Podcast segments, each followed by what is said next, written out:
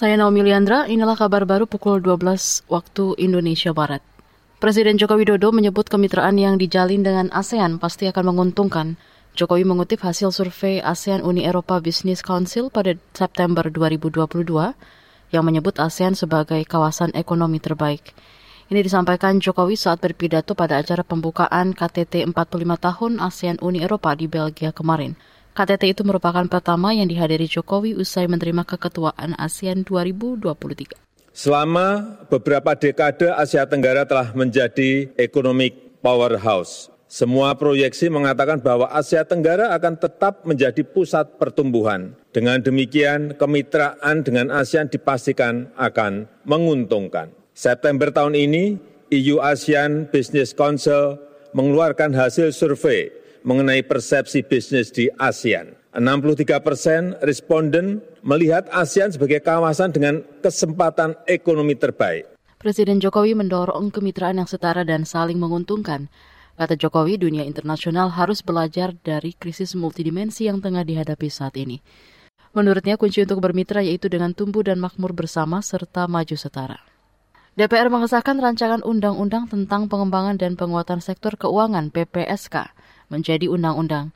Produk hukum itu merupakan omnibus law di sektor keuangan. Pengesahan ini dilakukan dalam sidang paripurna yang dipimpin Ketua DPR Puan Maharani siang ini. Kami akan menanyakan kembali kepada seluruh peserta sidang, apakah rancangan undang-undang tentang pengembangan dan penguatan sektor keuangan dapat disetujui untuk disahkan menjadi undang-undang? Itu tadi Ketua DPR Puan Maharani. Sementara itu, Wakil Ketua Komisi Keuangan DPR Dolfi mengatakan, Undang-undang PPSK telah dibahas sejak September 2021. Kata dia, semua fraksi di DPR setuju terhadap pengesahan. Hanya PKS yang setuju dengan memberikan catatan. Dolfi menjelaskan Undang-Undang Sapu Jagat Sektor Keuangan ini berisi 27 bab dan 340-an pasal. Ruang lingkup undang-undang ini mengatur mengenai kelembagaan dan stabilitas sistem keuangan, pengembangan dan penguatan industri sektor keuangan, kemudian mengatur tentang literasi keuangan dan perlindungan konsumen, akses pembiayaan UMKM, serta reformasi penegakan hukum sektor keuangan. Beralih ke informasi lain, Organisasi Kesehatan Dunia WHO berharap pandemi COVID-19 tidak lagi dianggap sebagai darurat kesehatan global pada tahun depan. Pernyataan itu disampaikan Dirjen WHO Tedros Adhanom Ghebreyesus merespon keputusan Cina menghapus kebijakan nol COVID yang ketat. Dilansir dari Antara, Tedros mengatakan WHO setiap beberapa bulan selalu mengadakan pertemuan untuk membahas status kedaruratan COVID-19. Pembahasan ini dilakukan untuk memicu tanggapan dari negara-negara di dunia serta membuka pendanaan untuk berbagai vaksin.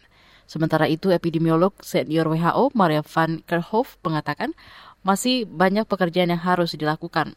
Kata dia, jika sebagian besar populasi dunia belum divaksin, masih banyak yang harus diantisipasi. Demikian kabar baru KBR, saya Naomi Liandra.